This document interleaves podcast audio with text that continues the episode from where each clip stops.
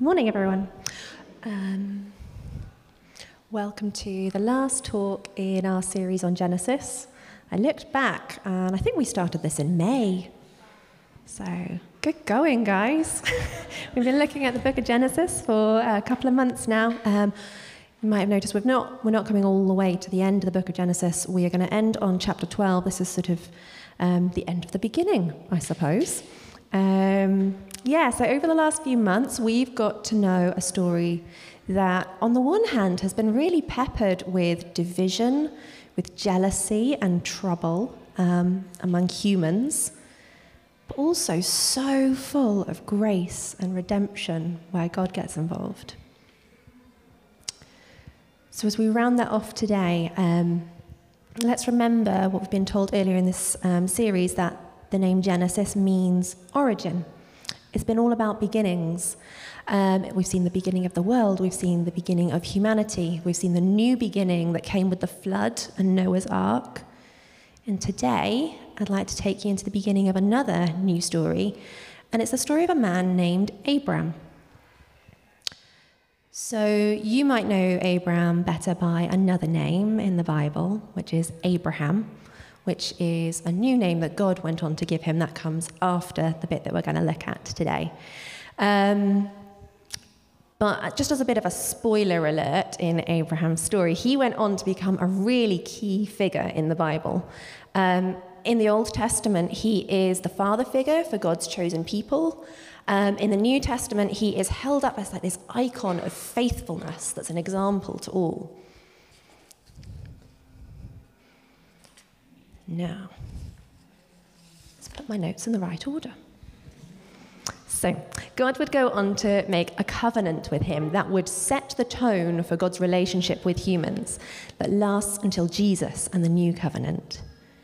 But before any of these amazing things, before Abraham had seen any of this happen, before he was even known as Father Abraham, he started out life just as Abram a man who hadn't done anything that noteworthy yet, who hadn't been recorded in scripture up until this point. And we meet him for the first time in Genesis chapter 11. So, if you have your Bibles with you, please turn with me to Genesis chapter 11, verse 31. We're going to read the end of that chapter into the beginning of chapter 12.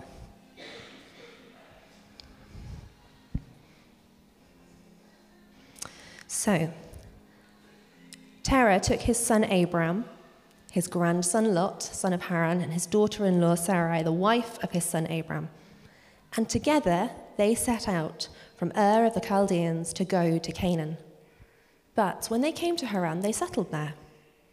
Terah lived 205 years, and he died in Haran. And then moving on to chapter 12. The Lord had said to Abram, Go from your country your people, and your father's household to the land I will show you. I will make you into a great nation, and I will bless you. I will make your name great, and you will be a blessing. I will bless those who bless you, and whoever curses you, I will curse, and all peoples on earth will be blessed through you.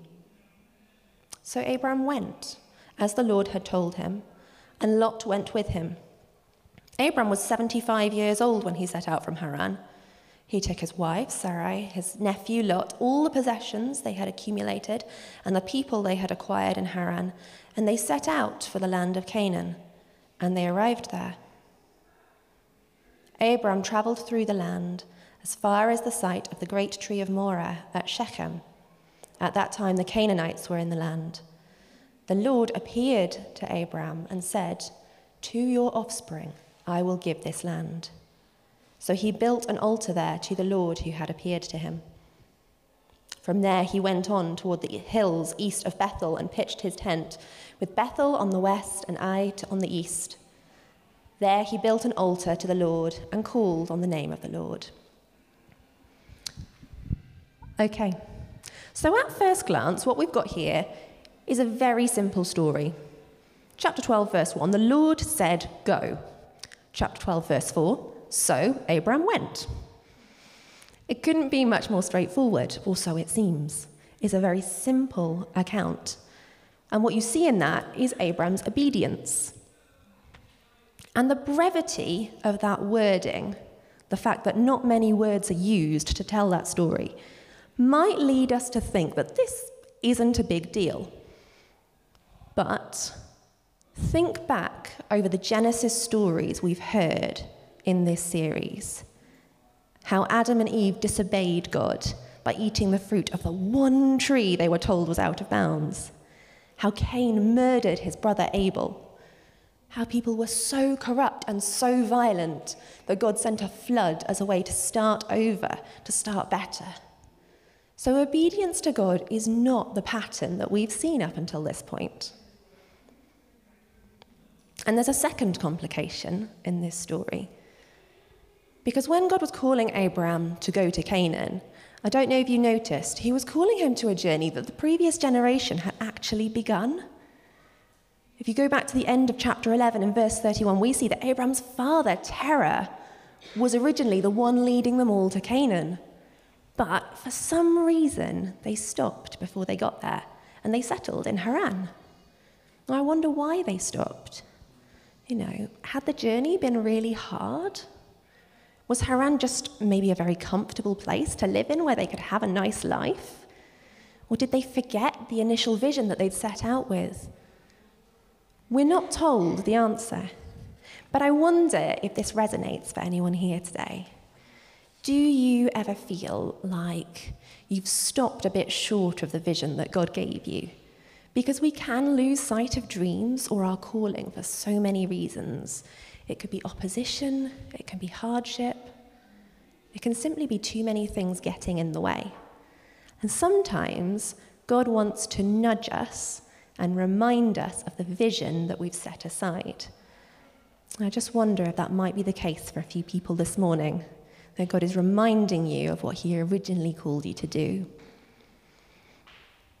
But to return to our text, what it means here is that that simple command, where the Lord said go, so Abraham went, starts to look a little different when we realize God calls Abraham in the context of his family having tried and given up. And on top of that, we see that there is actually a cost involved. God is really clear about the cost. In chapter 12, verse 1, Abraham is told that he will have to leave a lot behind his homeland, his family, and all the people he already knows who aren't going to come with him. And I think this honesty is really important. It tells us something about God. Because God is not in the habit of tricking people or misrepresenting what he's calling us to. You know, he's not like a salesman who is trying to persuade you to follow him by only promoting the positives and keeping quiet about anything that might be a little bit hard. And to underline this point, I'd like to take a moment for a quick quiz. And I'm going to call this the God doesn't do false advertising quiz, brackets, but people do. Um, so, what I'm going to do is I'm going to give you, well, I've got three things here that people have tried to sell. Um, somebody out there might want them, but there are some problems attached to trying to sell them. Um, and the people trying to sell them have, they've used descriptions that only focus on the good side. And they may be hoping that you won't notice any of the negatives from the way that they phrase it. Um, I want to know if I read you the descriptions, can you guess what is being sold here? And please shout out if you think you can figure it out. So, number one. In essence, it's about simpler living, downsizing on space in a creative, practical, and efficient way that enables you to focus on wellness and sustainability. A one bedroom flat, that is a really good guess. You're on the right lines. Think smaller. a bed sit, getting there, getting there. Any other guesses? A caravan, garden, garden shed, yes. This is a wooden shed that has been converted as a holiday let. Isn't that brilliant advertising to make you want that? Well done. Okay, next one. Dessert of the day an intensely caramelized fruit compote encased in a smoky flavored flambéed crust. A yogurt? Not quite. Any other guesses? Creme brulee. Oh, that would be nice. It's not a creme brulee. So, this is an apple pie that has been burnt to a crisp. it's black, and they're trying to make that sound like a good thing. That one's taken from an actual conversation I had with someone who was serving me said dessert. Um, okay, last one, a little bit silly. Number three, a unique pet. One that you'll never have to take for walks in the rain, sure to be a talking point at parties and with movie fans. Not a fussy eater. Grows new teeth constantly, so you don't need to worry about dental bills. May not be suitable for households with children.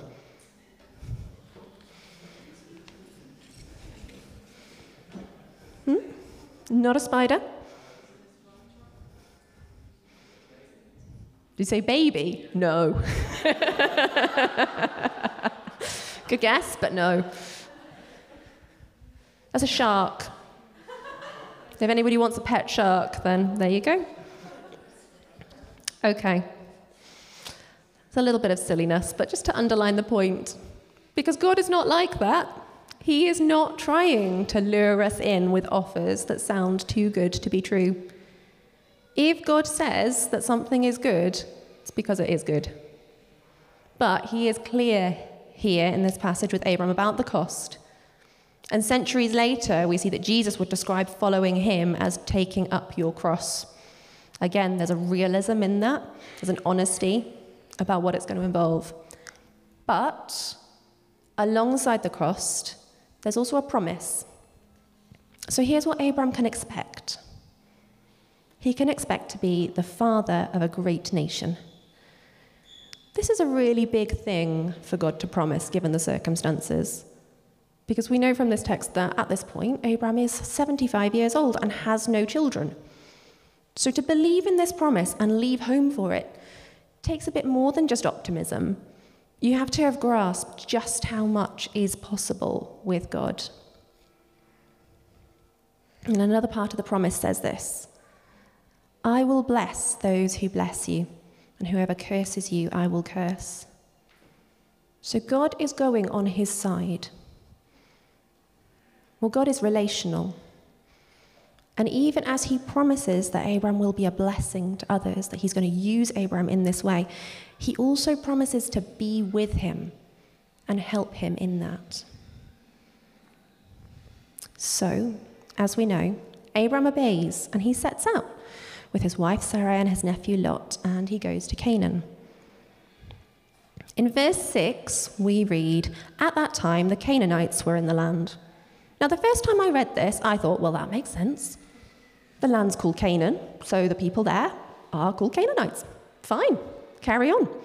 But then, of course, God appears to Abraham, which is another of those small phrases that just massively understates something huge. Like, I have so many questions about this God appeared to Abraham. Like, was there a bright shining light? Were there angels? Like, what happened?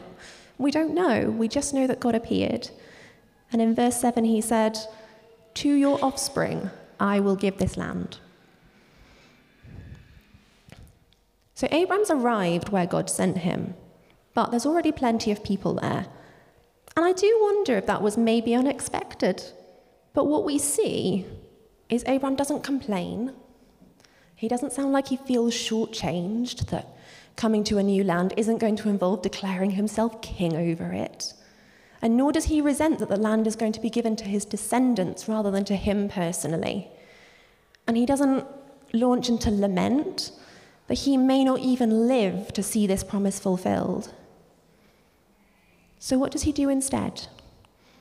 Did you notice? He builds an altar, both here at the place where God appeared to him, and further on in the journey, there are two instances where he builds an altar in this passage. He doesn't wait to see proof of all the promises fulfilled first. He builds altars so that he can worship. And I think that's kind of amazing because the land belongs to someone else right now. And Abram has no children of his own. So, who are these offspring that God is talking about who are going to inherit it? And yet, he chooses to worship in that in between place when not everything is settled and not everything makes sense yet. God has promised so much, and Abraham can't yet see all of it. And in that in between place, he focuses not on what he doesn't yet have, but on the one who is leading him. So, what can we take from this? Because I have absolutely no doubt that God wants to bless you and bless others through you. I think that is true for every single one of us here. And if that is an exciting new idea, then ask God to tell you more and see where He leads. Which are the people who are suddenly in your path that you notice and think, I could help them? I could be a blessing in their life. But if you find yourself in more of an in between place today, where you know that God is taking you somewhere, you've heard promises for your life and you do believe them, but it's just hard because you can't see that becoming a reality yet, then please know that you are in really good company. We've seen that in this passage.